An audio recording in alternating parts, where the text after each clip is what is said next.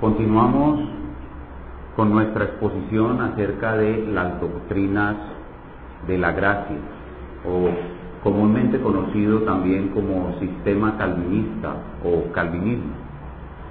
Como hemos dicho en repetidas ocasiones, estas doctrinas son un rasgo distintivo de las iglesias que surgieron de la reforma protestante del siglo XVI.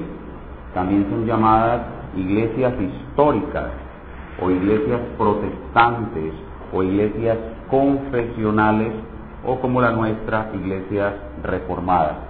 Vamos por favor a tomar en nuestras manos la hojita del bosquejo que les he dado durante los sermones anteriores para que podamos eh, repasar un poquito lo que hemos estado viendo. Ya los otros hermanos lo tienen. En este bosquejo hacemos una mención de las cinco doctrinas de la gracia que vamos a mencionar rápidamente. La primera doctrina que hemos estado estudiando es la doctrina de la depravación total humana, que es donde vemos la gracia vivificante. La depravación total humana nos muestra la gracia vivificante. La segunda doctrina es la elección incondicional, en ella vemos la gracia soberana, la tercera doctrina es la expiación limitada. En ella vemos la gracia salvadora, gracia que eficazmente salva. La cuarta doctrina llamada también llamamiento eficaz. En ella vemos la gracia irresistible. Y la quinta doctrina llamada perseverancia de los santos y en ella vemos la gracia eterna. La semana pasada completamos el cuadro de la depravación total humana y dijimos que dicho cuadro estaba completo cuando entendíamos que el hombre, sin la obra de, la gracia de Dios, está en un estado que tiene tres componentes, corrupción radical, incapacidad total y responsabilidad absoluta, que corresponde a los numerales A, B y C del segundo numeral romano del esquema que ustedes están, tienen en sus manos.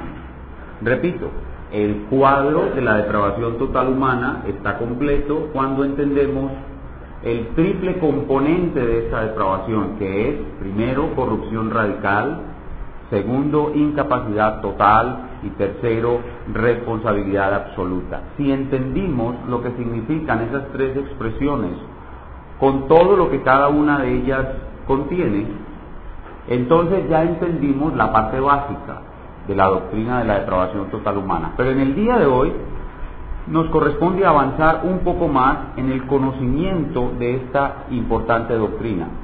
Vamos a avanzar hacia las partes 3, 4 y 5 del bosquejo. En sus bosquejos ven que en el numeral romano 3 tratamos el asunto de la consecuencia final de la depravación.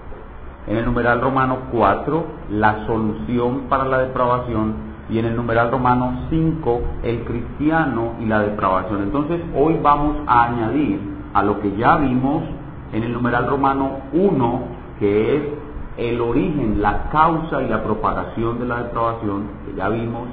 Numeral romano 2, la extensión en el hombre de esa depravación corrupción radical, incapacidad total y responsabilidad absoluta. Y ahora avanzaremos a numerar Romanos 3, que es consecuencia final de la depravación. 4, solución para la depravación. Y 5, el cristiano y la depravación. Entonces vamos a continuar avanzando y comenzaremos esta tarde viendo el numeral romano 3, la consecuencia final de la depravación. Es decir, ¿Qué le va a suceder a un hombre común y corriente que en esta vida no solucione su estado de depravación? Un hombre que en esta vida no conozca la gracia salvadora de Dios. ¿Cuál va a ser la consecuencia final de esa depravación? Y vamos a ver dos textos. Sean tan amables de ir en sus Biblias a Mateo capítulo 25. Mateo capítulo 25. ¿Cuál es la consecuencia final para un hombre que en esta vida no solucione su problema de depravación? Mateo capítulo 25 versículos 31 y 32 nos ubicarán en el contexto. Dice el 31, cuando el Hijo del Hombre venga en su gloria, inmediatamente vemos que se trata del juicio final, y todos los santos ángeles con él, entonces se sentará en su trono de gloria, sentado en su trono de gloria, listo para juzgar. 32, y serán reunidas delante de él todas las naciones, y apartará los unos, los que no solucionaron el problema de la depravación, de los otros, los que sí solucionaron el problema de la depravación, como aparta el pastor las ovejas de los cabritos. Ahora pasemos al versículo 41, que es lo que queremos saber, cuál será el destino final de los que no solucionaron el problema de la depravación. Entonces, los otros, los que no solucionaron el problema de la depravación, dirá también a los de la izquierda, apartados de mí, malditos, al fuego eterno preparado para el diablo y sus ángeles. Ahora miren por qué los envía al fuego eterno en esta siniestra, macabra compañía, en compañía del diablo y sus ángeles. Porque tuve hambre, dice Cristo, y no me disteis de comer. Tuve sed y no me disteis de beber. Fui forastero y no me recogisteis. Estuve desnudo y no me cubristeis. Enfermo y en la cárcel y no me visitasteis. Entonces también ellos le responderán diciendo, Señor, cuando te vimos hambriento, sediento, forastero, desnudo, enfermo o en la cárcel y no te servimos? Entonces le responderá Jesús diciendo, de cierto os digo que en cuanto no lo hiciste a uno de estos más pequeños, tampoco a mí lo hiciste. Entonces estos irán al castigo eterno y los justos a la vida eterna. ¿Cuál es entonces el destino final, la consecuencia final de la depravación humana? El fuego eterno en la no agradable compañía del diablo y sus ángeles. ¿Cuál es la razón por la cual estos hombres irán al fuego eterno? Porque no hicieron las obras que Jesús esperaba de ellos. Y noten aquí en este pasaje cómo este pasaje nos muestra la responsabilidad de los hombres. A pesar de que ellos no son capaces, por la incapacidad total, de hacer buenas obras, son responsables de hacerlas, como vimos en, la, en, la, en el sermón anterior. Pero ahora vamos a ver otro pasaje que muestra ese mismo destino final, pero desde otra perspectiva. Apocalipsis capítulo 20. Apocalipsis capítulo 20. Y vamos a leer los versículos del 11 al 15. Repito, es el mismo juicio. Es el mismo juicio. son las mismas personas las que se están juzgando. Es la misma consecuencia final, pero acá lo vamos a ver desde otra perspectiva. Apocalipsis 20 del 11 al 15. Y vi un gran trono blanco y al que estaba sentado en él, de delante del cual huyeron la tierra y el cielo, y ningún lugar se encontró para ellos. Y vi a los muertos, grandes y pequeños, de pie ante Dios, y los libros fueron abiertos, y otro libro fue abierto, el cual es el libro de la vida. Y fueron juzgados los muertos por las cosas que estaban escritos en los libros, según sus obras. Hasta ahí es igual al versículo anterior, pero noten ahora. Y el mar entregó los muertos que había en él, y la muerte y el Hades entregaron los muertos que había en ellos, y fueron juzgados cada uno según sus obras. Y la muerte y el Hades fueron lanzados al lago de fuego. Esta es la muerte segunda. El lago de fuego es la muerte segunda.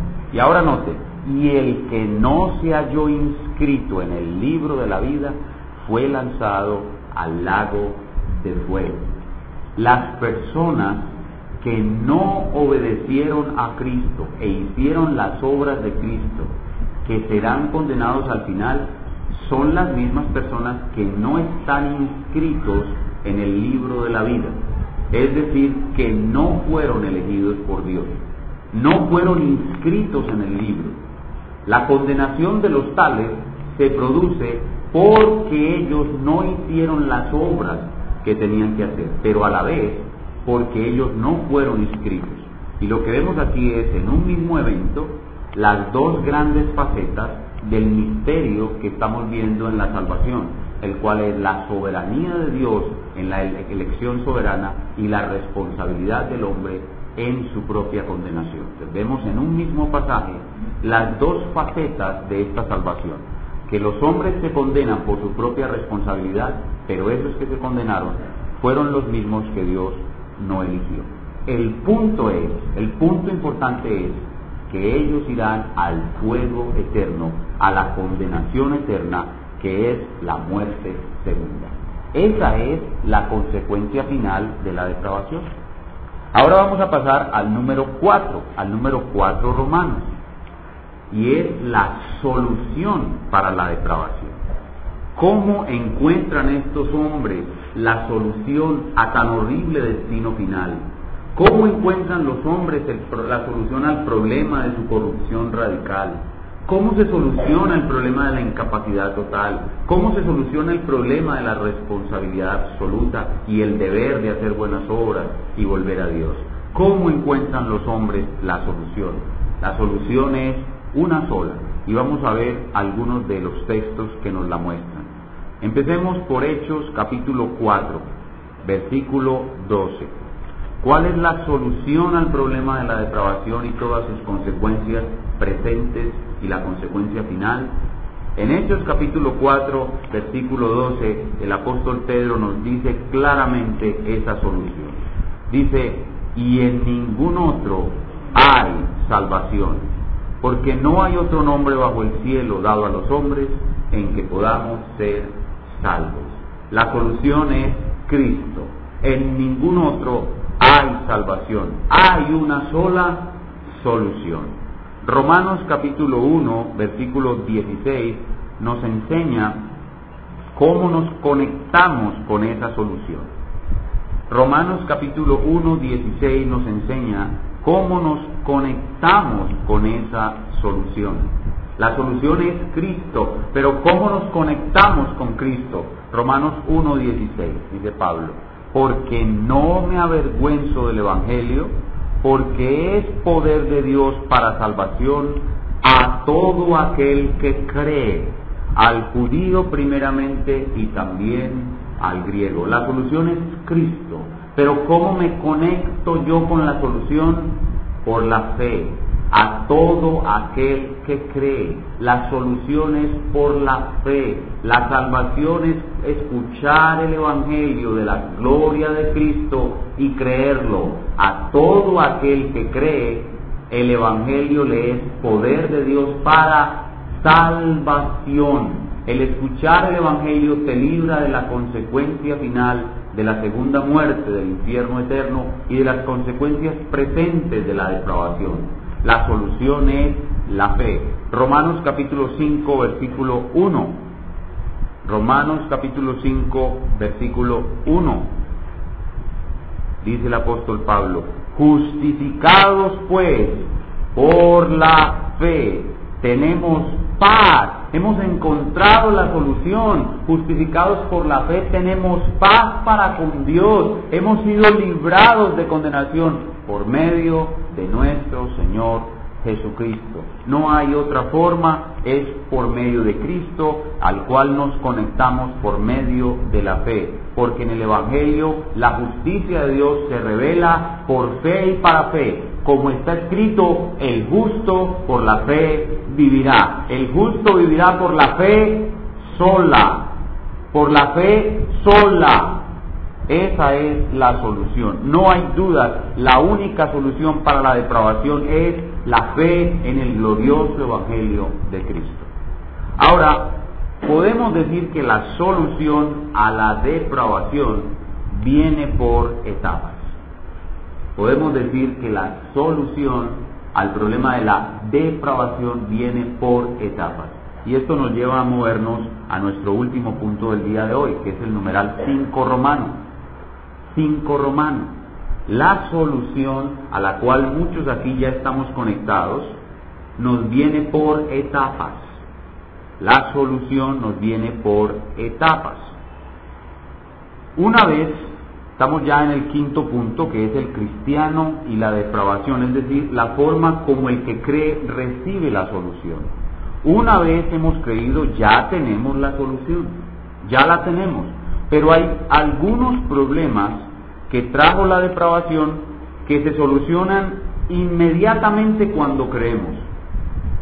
Hay otros problemas que se irán solucionando lentamente y otros que definitivamente no serán solucionados sino a largo plazo al final del plan de Dios. Repito, ¿cómo recibimos la solución? La solución es Cristo. A nosotros no nos salva la fe, nos salva Cristo. Pero ¿cómo nos conectamos con Cristo? Por la fe. La fe es el instrumento. Eh, yo tengo hambre, ¿verdad? Y tengo que comer, ¿verdad? Pero para poder llevarme la comida a la boca necesito mis manos. ¿Sí? La mano es la fe que me permite coger la comida y llevármela a la boca. Cristo es la comida que me quita el hambre de salvación. Y la fe es mi mano que me ayuda a llevarme la comida a la boca. Como dicen los teólogos, la fe es la causa instrumental. Pero a nosotros no nos salva la fe, nos salva Cristo. Pero por medio de la fe nos unimos a Cristo. Una vez estamos unidos a Cristo, tenemos la solución pero no todas las cosas malas que trajo la depravación se solucionan al mismo tiempo.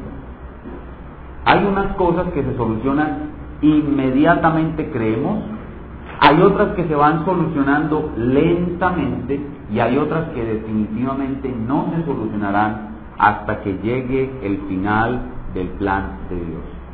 Veamos en primer lugar cuáles son las cosas que se solucionan de una manera inmediata cuando creemos. ¿Qué es lo que la fe en Cristo nos quita de entrada, de una vez, instantáneamente, de las consecuencias de la depravación? Lo primero es que por medio de la fe en el Evangelio de Cristo somos librados de la condenación. Inmediatamente ya no somos más culpables. Estamos en el numeral A, del punto 5 romano. ¿Cuáles son aquellas cosas que recibimos inmediatamente, inmediatamente somos librados cuando de estas cosas cuando creemos? Romanos capítulo 8, versículo 1 nos dice que lo primero, la primera consecuencia de la depravación de la cual somos librados inmediatamente es la condenación.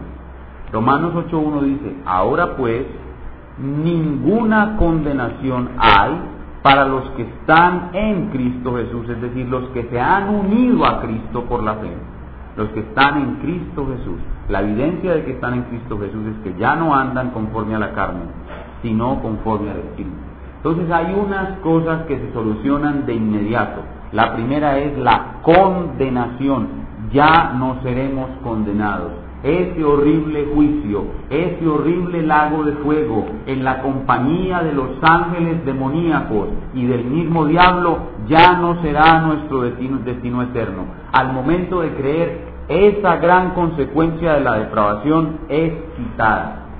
Pero no solamente es quitada, sino que nosotros somos, además de limpiados y perdonados de nuestros pecados, somos llevados a la categoría de hijos de Dios inmediatamente somos llevados a la categoría de hijos de Dios, es decir, somos aceptados, somos adoptados. Y esa libertad de condenación, ese, esa absolución y esa condición de hijos son eternas, no se pueden perder, son para siempre. Veamos Hebreos capítulo 10, versículo 14. Hebreos 10, 14 dice, porque con una sola ofrenda, y esa sola ofrenda obviamente es el cuerpo de Cristo, con una sola ofrenda hizo perfectos, es decir, sin culpa, y nos hará totalmente perfectos algún día.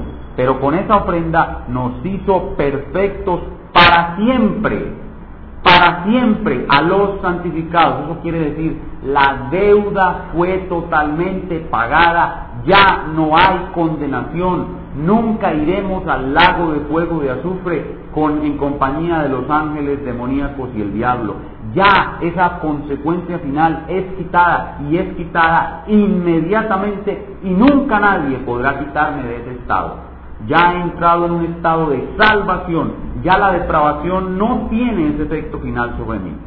Juan capítulo 10, Juan capítulo 10, versículos 27 y 29. Juan 10, 27 y 29. 27 al 29. Dice el Señor Jesucristo en Juan 10, 27 al 29, mis ovejas oyen mi voz y yo las conozco y me siguen y yo les doy vida eterna, o sea, vida que no puede perecer jamás las ovejas de Cristo cuando creen reciben una vida imperecedera, es decir, una vida eterna, una vida que no se puede perder. Pero si hay alguna duda, miren cómo sigue diciendo, y no perecerán jamás, es decir, nunca irán a la muerte segunda, ni nadie las arrebatará de mi mano, ni el diablo, ni el pecado, ni ningún otro hombre, ni la muerte. Mi Padre que me las dio es mayor que todos, y nadie las puede arrebatar de la mano de mi Padre. Sea que ese primer regalo maravilloso que nos trae la fe en Cristo es la liberación total de esa condenación y esa condenación nunca vendrá para nosotros. Los verdaderos creyentes somos salvos, ya no hay condenación, pero no solamente somos salvos, somos hijos. Efesios capítulo 1, versículo 5. No solamente somos libres de condenación, somos hijos. Ahora Dios no solamente nos trata como un reo que fue absuelto, sino que nos trata como hijos. Imagínense en un juez que está juzgando a una persona que es culpable de mil pecados. El juez encuentra a ese hombre inocente, otro pagó su culpa, lo declara inocente y ahora se da cuenta de que ese juez que está juzgando es su propio hijo. Así resulta con nosotros. Somos absueltos, y no quedamos simplemente como un rebo absuelto, pasamos a la calidad de hijos.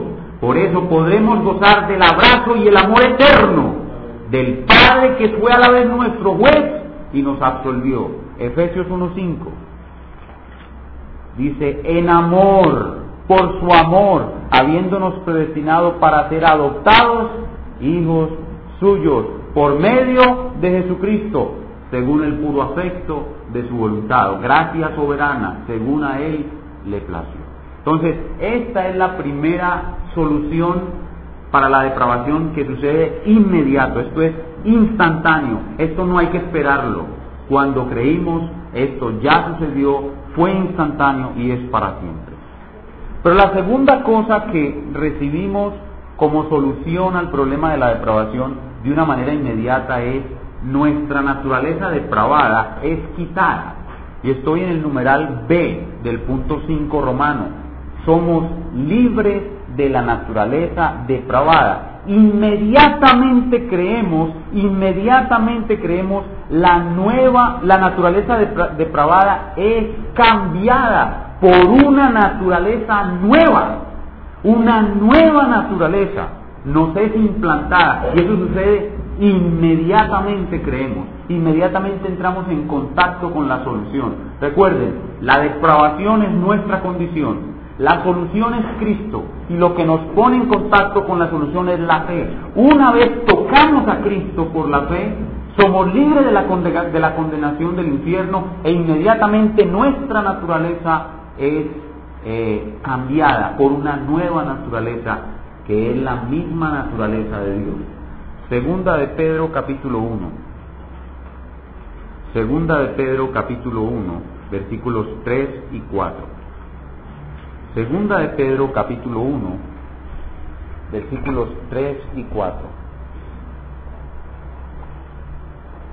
Dice Pedro, como todas las cosas que pertenecen a la vida, es decir, a la renovación, y a la piedad, es decir, al andar en esa renovación, nos han sido dadas por su divino poder.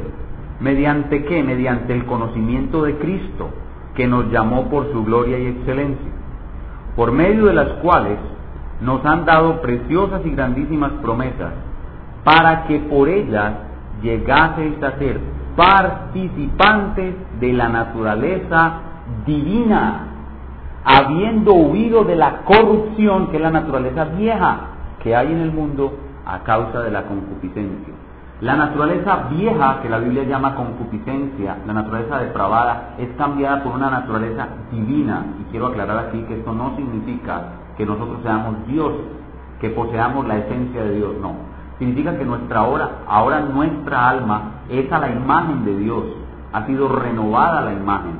Y es a eso que se refiere con una naturaleza divina, que es como Dios, no que somos seres divinos, pero sí tenemos la naturaleza de Dios, somos como Dios instantáneamente creemos, sucede ese cambio de esa naturaleza divina. E inmediatamente creemos, sucede algo especial.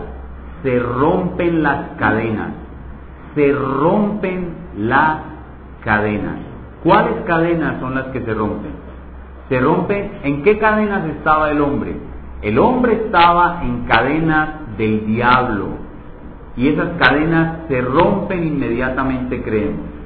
El hombre estaba en las cadenas del pecado e inmediatamente creemos se rompen las cadenas del pecado. Veamos 2 Timoteo capítulo 2. 2 Timoteo capítulo 2 versículos 24 al 26. Y estamos hablando de la solución al problema de la depravación, es decir, cómo queda el creyente después de que tiene la solución, ¿Cuál es el estado nuevo en que el creyente está cuando tiene la solución? Y estamos hablando de aquellas cosas que se solucionan de una manera inmediata. Segunda a Timoteo capítulo 2, 24 al 26. Porque el siervo del Señor no debe ser contencioso, sino amable para con todos, apto para enseñar sufrido, que con mansedumbre corrija a los que se oponen por si quizás Dios les conceda que se arrepienten para conocer la verdad y escapen del lazo del diablo en que están cautivos a voluntad de él. Esa cautividad al diablo se rompe inmediatamente creemos. Pero no solamente la cautividad al diablo se rompe inmediatamente creemos, sino también la cautividad al pecado. Romanos capítulo 6, versículos 17 y 18. Estamos hablando de las cosas que reciben una solución inmediata, las cosas de la depravación, las consecuencias de la depravación, que reciben una solución inmediata cuando creemos. Romanos 6, 17 y 18, el pecado también es inmediatamente el hombre liberado de la esclavitud en que estaba al pecado. Romanos 6, 17 y 18, ¿qué dice? Perdón, 16 y 17. 17 y 18, perdón. Pero gracias a Dios que aunque erais esclavos del pecado, noten, erais esclavos, habéis obedecido de corazón a aquella forma de doctrina a la cual fuisteis entregados. Es una voz pasiva. Dios nos entregó, nos llevó a esa forma de doctrina. Y miren el 18, y libertados del pecado. Hay una liberación inmediata, hay una liberación absoluta e inmediata de las garras de Satanás y de las garras del pecado. Eso no quiere decir que de ahí en adelante no vamos a tener tremendos ataques de Satanás y tremendos ataques del pecado, pero de una manera inmediata somos liberados de el pecado, de la esclavitud al pecado y la esclavitud a Satanás. Entonces, ¿cuáles cosas, cuáles males, consecuencias malas de la depravación del hombre tienen una solución inmediata cuando podemos conectarnos con la solución. La primera es la condenación y la segunda es la cautividad al diablo y la tercera es la cautividad al pecado. Son cosas que se solucionan inmediatamente. O sea que el creyente, el verdadero creyente es salvo y es libre del pecado y es libre de Satán. Pero la solución de todas las consecuencias malas que trajo la depravación no es inmediata. Hay algunas cosas que van a ser liberadas progresivamente. Vamos a ver ahora aquellas cosas que la solución la trae Dios progresivamente. Hay algunas cosas inmediatas, pero hay otras que van siendo dadas progresivamente. La primera de ellas son las tinieblas. Las tinieblas. Cuando creemos, las tinieblas son quitadas. Ya nosotros no estamos en tinieblas, estamos en luz. Pasamos de las tinieblas a la luz. Pero somos engendrados como niños espirituales, bebés recién nacidos espiritualmente y nacemos con mucha ignorancia. No estamos en tinieblas, hay que aclarar eso, no estamos en tinieblas, pero somos muy ignorantes, muy ignorantes. Y por eso Pedro dice que debemos desear como niños recién nacidos la leche espiritual no adulterada para que por ella crezcamos para salvación. Las tinieblas son quitadas, pero quedamos en un estado de luz, pero con mucha ignorancia. Y esa ignorancia se va a ir quitando progresivamente a medida que el mismo cristiano va haciendo un esfuerzo por salir de esa ignorancia. Entonces hay una liberación progresiva de la ignorancia. Hay una liberación progresiva de la ignorancia. Ahora pasamos a la incapacidad para hacer buenas obras. Dijimos que el hombre común, sin la gracia de Dios, no puede hacer ni una sola buena obra. El hombre convertido, el cristiano, sí puede hacer buenas obras. ¿Por qué? Porque él ahora puede obedecer la ley de Dios, puede hacerlo con fe y puede hacerlo para la gloria de Dios, que son los tres requisitos para que un acto de un hombre sea llamado buena obra. Pero ¿qué pasa? Que a pesar de que el cristiano ya puede hacer buenas obras, sus buenas obras nunca son perfectas. El cristiano es limpiado progresivamente del egoísmo y del orgullo que hay en él. El principal problema de nosotros al hacer las buenas obras es que siempre, o, bueno, podemos en mayor o menor grado buscar la gloria para nosotros mismos. Y en ese sentido nuestras buenas obras van a ser impuras las hacemos conforme a la ley de Dios, muy bien, las hacemos por medio de la fe, muy bien, pero a la hora de hacerlas siempre vamos a tratar que la mano derecha vea lo que hace la izquierda. Y ahí vamos a estropear nuestras buenas obras. Entonces, de una manera progresiva, el orgullo, el orgullo humano, la vana gloria está siendo quitado, a fin de que las buenas obras sean perfeccionadas entonces la solución a la depravación en el asunto de las buenas obras no es inmediata, no es total, es progresiva. De tal suerte que nosotros, nuestras obras postreras son mejores que las primeras. ¿Saben por qué? Porque somos más humildes. A medida que avanzamos, somos más humildes. Entonces nuestras buenas obras son cada vez mejores. Porque esa faceta de la depravación no se soluciona inmediatamente, sino que tiene una solución progresiva. El otro aspecto que debemos mencionar es, decíamos que el hombre sin la gracia de Dios tiene una incapacidad en su querer. El querer, el querer está incapacitado, no puede querer a Dios, no puede acercarse a Dios. Es decir, el deseo, el deseo de Dios. El hombre sin Cristo, el hombre sin la gracia no tiene deseo de Dios tiene el querer muerto. Ahora, ¿qué pasa con el creyente? El querer es vivificado. Ahora el hombre sí quiere a Dios, sí quiere acercarse a Dios, sí quiere buscar a Dios, pero tiene un problema y es que en él permanece tanto el querer el bien como el querer el mal. El querer el bien está en él, pero el querer el mal también. O sea que cuando somos salvados, el querer el mal es mitigado, es neutralizado, es disminuido, pero permanece. O sea que la liberación del querer el mal es progresiva. El cristiano cuando es librado de la depravación no es librado por completo del querer el mal. El querer el mal continúa dentro de él. En otras palabras, el cristiano tiene un doble querer. Tiene un doble querer quiere el bien para agradar a Cristo, pero quiere también el mal. Y entonces, cuando uno ha recibido la solución, tiene una lucha interior tremenda, porque tiene los dos quereres. Vamos a Gálatas capítulo 5. Gálatas capítulo 5. Gálatas 5, 16 y 17.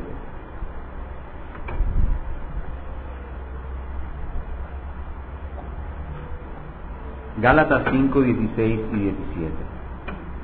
Dice el apóstol Pablo, digo pues, andad en el Espíritu y no satisfagáis los deseos de la carne, porque el deseo de la carne, el querer de la carne es contra el espíritu y el deseo del espíritu es contra la carne. Y estos se oponen entre sí para que no hagáis lo que quisiereis. Noten ustedes, no hagáis lo que quisiereis. ¿Qué, ¿A qué se refiere Pablo cuando dice no hagáis lo que quisiereis? No hagáis lo que el querer malo que queda en ti te impulsa a hacer. ¿Qué debes hacer? Lo que el querer bueno que el espíritu que mora en ti te impulsa a hacer. Entonces, la solución no es inmediata al problema del querer. Al hombre, al hombre creyente se le implanta el querer bueno, pero el del querer malo es limpiado progresivamente a medida que el creyente se esfuerza en esa lucha interior. Mientras vive, luchan los dos quereres dentro de él. Y mientras él, más se esfuerza, el querer malo es cada vez más limpiado, más limpiado, y el querer bueno es cada vez más fortalecido, más fortalecido. Estas son las cosas que no se solucionan inmediatamente de la depravación, sino de una manera progresiva. Ah, también debemos hablar de la incapacidad para acercarse a Dios, de la incapacidad para acercarse a Dios. La incapacidad para acercarse a Dios se soluciona inmediatamente. La incapacidad para acercarse a Dios se soluciona inmediatamente. Pero eso no significa que el creyente no pueda alejarse de Dios. Se aleja de Dios. Incluso muchos creyentes se alejan de Dios por un tiempo y luego son restaurados. Entonces, la incapacidad para acercarse a Dios se soluciona, pero queda en él una debilidad y es posible que el hombre pueda alejarse de Dios. Y esto es debido a otro elemento que es importante entender, que no es limpiado inmediatamente con la solución, sino que es limpiado progresivamente y estamos hablando del pecado remanente. Ahora estoy en el numeral C del punto 5 romano. Tampoco el hombre es limpiado totalmente de todo su pecado.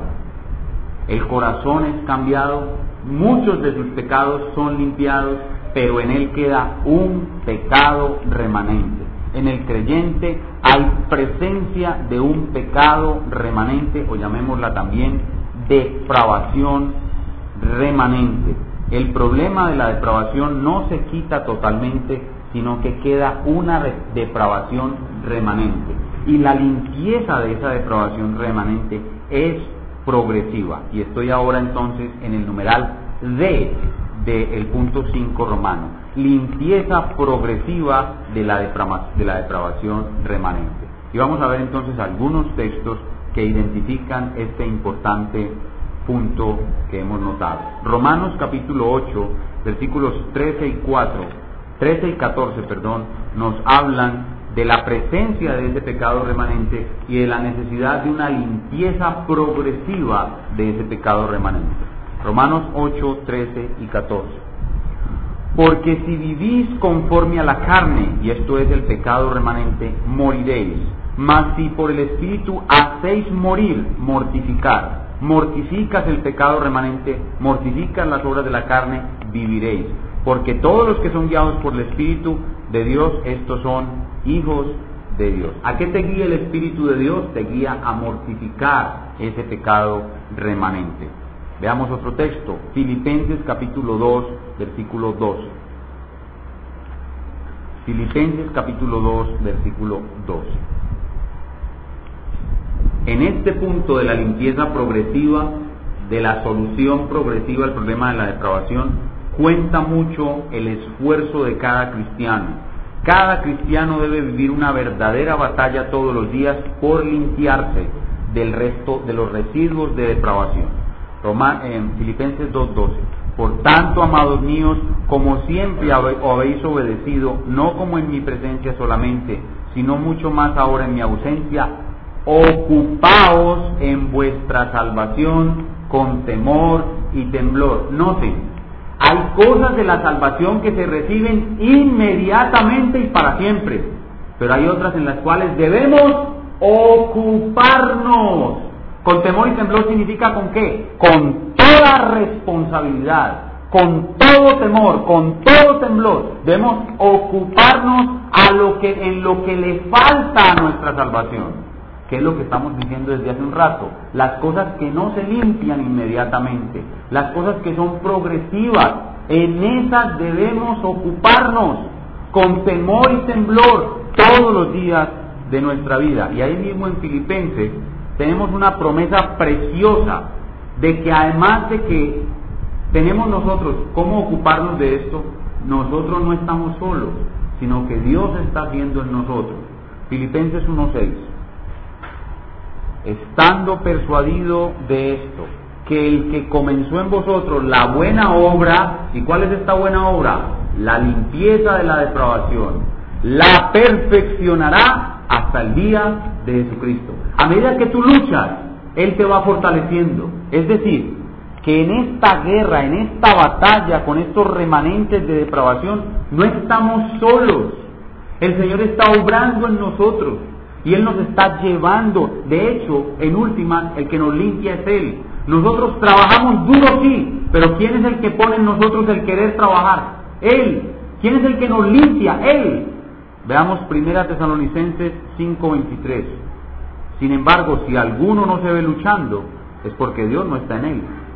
Pero el que tiene a Dios, a su espíritu en su, corazón, está luchando fuertemente con temor y temblor hasta que logra lo que en el final será una realidad, su salvación completa. Primera Tesalonicenses 5:23. Y el mismo Dios de paz os santifique por completo. Y todo vuestro ser, miren, todo, falta, falta, falta algo. Todo vuestro ser, espíritu, alma y cuerpo, sea guardado irreprensible para la venida de nuestro Señor Jesucristo. Entonces tenemos allí las cosas que son quitadas de la depravación progresivamente. Hay unas cosas que son quitadas inmediatamente y para siempre y hay otras que son quitadas progresivamente y debemos ocuparnos en eso el resto de nuestra peregrinación. Y finalmente, la solución definitiva al problema de la depravación se llama glorificación. La solución definitiva y total al problema de la depravación, la solución final al problema de la depravación en el cual caímos, se llama glorificación. Y podemos ver en la escritura algo muy claro e importante. Una vez hemos tenido contacto con Cristo, Cristo es la solución, la fe nos conecta con Cristo. Una vez hemos tocado a Cristo por la fe, tenemos seguridad absoluta de glorificación. Es decir, que la limpieza de toda depravación será una realidad absoluta. Romanos capítulo 8, 29 y 30. Yo no sé a ustedes, pero a mí esto me llena de alegría. Estas son verdaderamente buenas nuevas. Estas son verdaderamente buenas nuevas. Por eso el Evangelio son buenas nuevas. Romanos 8, 29 y 30. Y aquí estamos siendo confirmados en el Evangelio que ya creímos. Romanos 8, 29 y 30. Y estos versículos se llaman en teología la cadena de oro de la salvación el ordo salutis, en, latín, cadena de oro de la salvación, ordo salutis, Romanos 8, 29, 30. Porque a los que antes conoció, eso significa a los que antes amó, también los predestinó para que fuesen hechos conforme a la imagen de su Hijo, para que Él sea el primogénito entre muchos hermanos y a los que predestinó, a estos también llamó, y a los que llamó, a estos también justificó, y a los que justificó, a estos también glorificó. Y noten que todos los verbos están en pasado como si eso ya hubiera ocurrido, cuando en realidad en este momento está ocurriendo.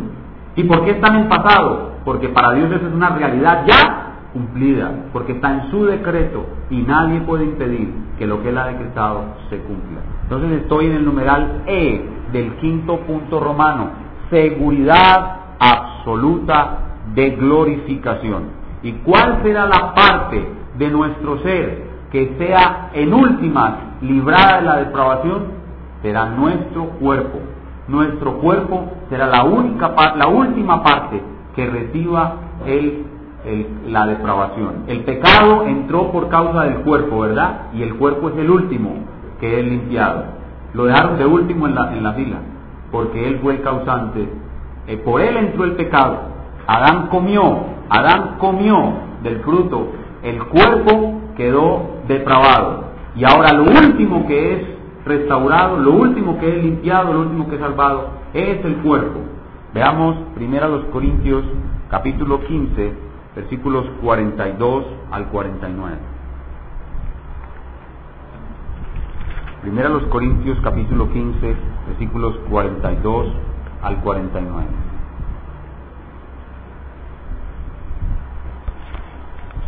Dice el apóstol, así también es la resurrección de los muertos. Se siembra en corrupción, y esto se refiere a cuando a uno lo sepultan, cuando uno lo meten en el cajón y lo tapan con tierra, es como si lo estuvieran sembrando. Se siembra en corrupción, resucitará en incorrupción se siembra, lo entierran a uno en deshonra, resucitará en gloria. Se siembra en debilidad, resucitará en gloria. Se siembra cuerpo animal o cuerpo natural o cuerpo humano, resucitará cuerpo espiritual. Hay cuerpo animal y hay cuerpo espiritual. Así también está escrito. Fue hecho el primer hombre Adán, alma viviente, el postrer Adán, que es Cristo, espíritu vivificante. Mas lo espiritual no es primero, sino lo animal, luego lo espiritual. El primer hombre es de la tierra terrenal, el segundo hombre que es el Señor es del cielo. ¿Cuál el terrenal? Tales también los terrenales. ¿Y cuál el celestial? Tales también los celestiales. Así como hemos traído la imagen del terrenal, Adán, traeremos también la imagen del celestial, o sea, Cristo. Entonces, el proceso final de destrucción de la depravación termina con la restauración completa del cuerpo, la glorificación del cuerpo. Allí habrá terminado por completo el problema de la depravación. Entonces, ¿qué es lo que hemos visto hasta ahora? Lo que hemos visto en nuestra serie hasta ahora es un quinto, un quinto de la buena noticia del Evangelio de la gracia de Dios. ¿Por qué un quinto? Porque son cinco doctrinas. Y lo que hemos visto hasta ahora es la causa y la propagación de la depravación. Segundo, la extensión en el hombre de esa depravación. Corrupción radical, incapacidad total, responsabilidad absoluta. Tercero, vimos las consecuencias, la consecuencia final de esa depravación. Cuarto, vimos la solución, cuál es la solución al problema de la depravación. Y quinto vimos el cristiano y la depravación, o en otras palabras, las fases como el cristiano recibe la solución a la depravación por medio del contacto con la obra de Cristo. Y vimos que unas, unas soluciones son inmediatas, otras son progresivas y otras son a largo plazo.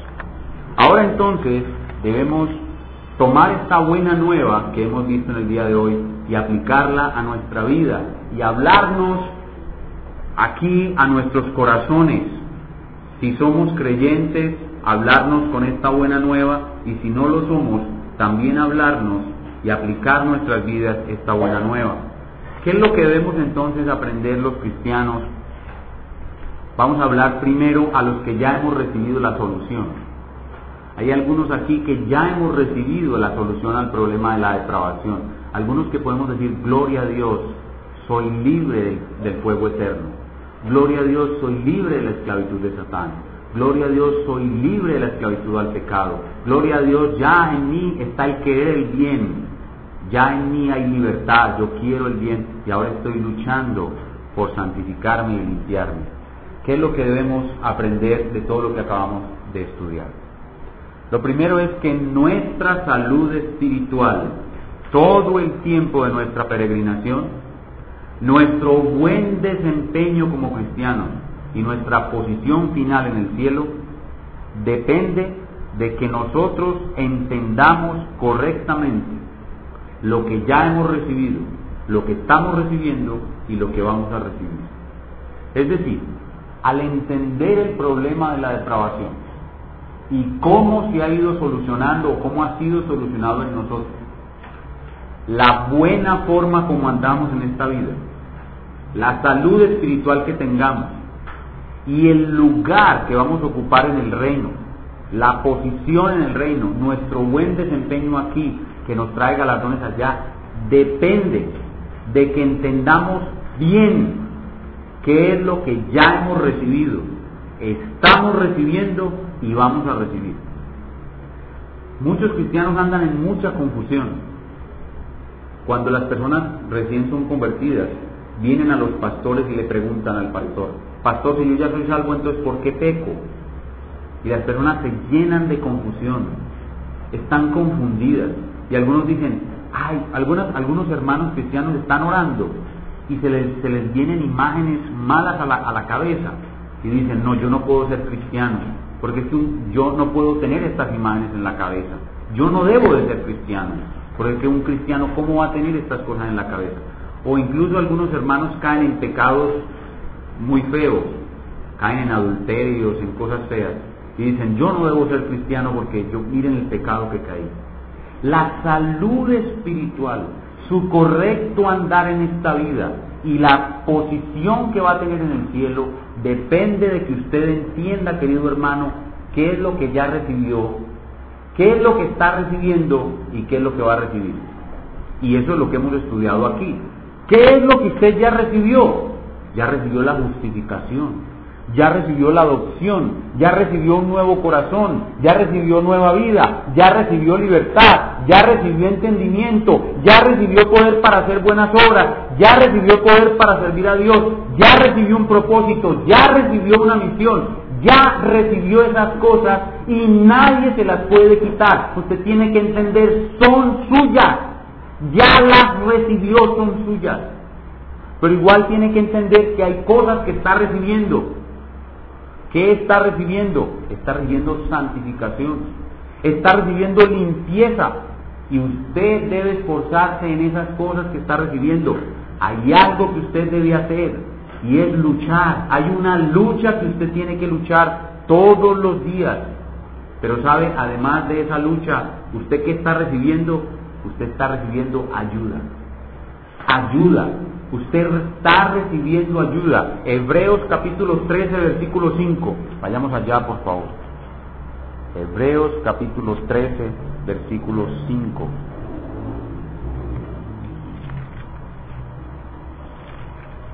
Hebreos 13, 5.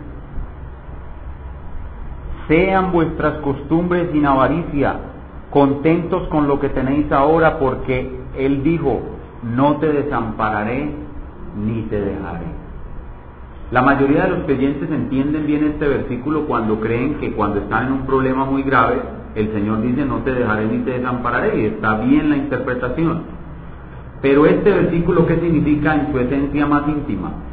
Que en esas luchas con su pecado, con su santificación, el Señor le está dando a usted ayuda, ayuda, usted está recibiendo ayuda. Entonces usted tiene que entender lo que ya recibió, lo que está recibiendo y lo que va a recibir. ¿Qué es lo que va a recibir? Va a recibir gloria, va a recibir un cuerpo inmortal, va a recibir un reino eterno, va a recibir una tierra nueva y un cielo nuevo en la que no van a haber guerrilleros, ni paramilitares, ni políticos corruptos, ni siquiera un, un solo hombre malo. Allá no va a entrar ni un solo hombre malo. Eso va a recibir. Entonces, cuando usted, hermano, entiende lo que ya recibió, ¿qué es lo que usted siente? Seguridad. Noten que el Evangelio tiene que darte seguridad cuando entiendes lo que ya recibió. Cuando entiende lo que está recibiendo, ¿qué es lo que usted tiene que, que entender o qué recibir o qué hacer? Esforzarse. Cuando usted entiende lo que está recibiendo, tiene que responder con esfuerzo. Y cuando usted entiende lo que va a recibir, debe responder con fe y esperanza. Entonces, lo que ya recibió, seguridad. Lo que está recibiendo, esfuerzo. Lo que va a recibir, fe y esperanza. Así aplicamos el Evangelio de la gracia de Dios a los que ya son creyentes.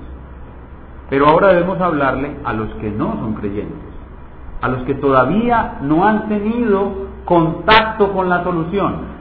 Aquí hay personas que ya ven a Cristo, ya saben que Él es el Salvador, contemplan su obra en la cruz, pero aún no hacen como aquella mujer que tenía una hemorragia de 12 años, una hemorragia vaginal de 12 años, Ella dice, si tocare tan solo el borde de su manto, seré salva. Y ella se acercó y tocó. Y cuando ella tocó el manto del Señor Jesús, como muestran en las películas, de esas películas de ciencia ficción, que se conectan como con, con cosas del futuro, inmediatamente una luz la libró de la condenación, la hizo hija de Dios, la, libró de la cadena del diablo, la libró del pecado, la libró de la hemorragia de sangre. Ella fue salva. Aquí hay personas que ya ven a Cristo, ya saben que su manto salva, lo quieren tocar, pero no, no, todavía no estiran su mano. Están como esperando a ver qué pasa. A ver, un poquito más, vamos a tratar un poquito más. No, hay que extender su mano y tocar al Señor. Obviamente esto físico, que hablo en forma física, se refiere a la fe. O sea, tocar a Jesús es creer en Jesús. Entonces las personas que aún no tocan al Salvador para recibir la solución al problema de su depravación, tienen que, entender lo que ya recibieron. ¿Qué fue lo que ustedes recibieron? Ustedes recibieron corrupción radical. Ustedes recibieron incapacidad total. Ustedes recibieron responsabilidad absoluta. Ustedes están en un estado desesperante, angustioso, horrible. Si mueren como están, van a recibir fuego eterno. La solución está ahí. Ustedes ya recibieron la depravación. ¿Y qué están recibiendo? La oportunidad de tocar al Maestro. Hoy recibieron una oportunidad más de tocarlo. Hoy están recibiendo una oportunidad más de tocar al Maestro tóquenlo, estiren su mano, toquen al Maestro por la fe. E inmediatamente todo su ser va a recibir la parte de la solución que es inmediata. Libres de condenación, libres de esclavitud del pecado, libres de esclavitud de Satanás, libres de la incapacidad de hacer buenas obras, libres del querer malo que los dominaba antes, libres para amarlo, libres para adorarlo, libres, toquen al Maestro. Ustedes están recibiendo hoy una oportunidad. ¿Y qué es lo que recibirán? Lo que recibirán en el futuro si no lo tocan, fuego eterno. Si lo tocan, salvación eterna.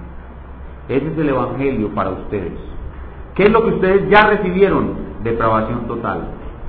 ¿Qué es lo que están recibiendo? Una nueva oportunidad de tocar al Maestro. ¿Y qué es lo que van a recibir? Si no lo tocan, fuego eterno. Si lo tocan, salvación. Que el Señor nos dé a los que ya tocamos a nuestro Maestro y recibimos la solución, seguridad de lo que ya recibimos, esfuerzo en lo que tenemos que trabajar y fe y esperanza para lo que ha de venir en la gloria. Y a los que no le conocen, les dé el entender que recibieron una deprobación total, que están recibiendo hoy una oportunidad para tocar al Maestro y ser salvos, y que si lo tocan recibirán salvación eterna y si no lo tocan, condenación eterna. Que el Señor se glorifique en los corazones en esta noche y obre a cada uno, en cada uno, según su necesidad. Vamos a ponernos de pie y a orar.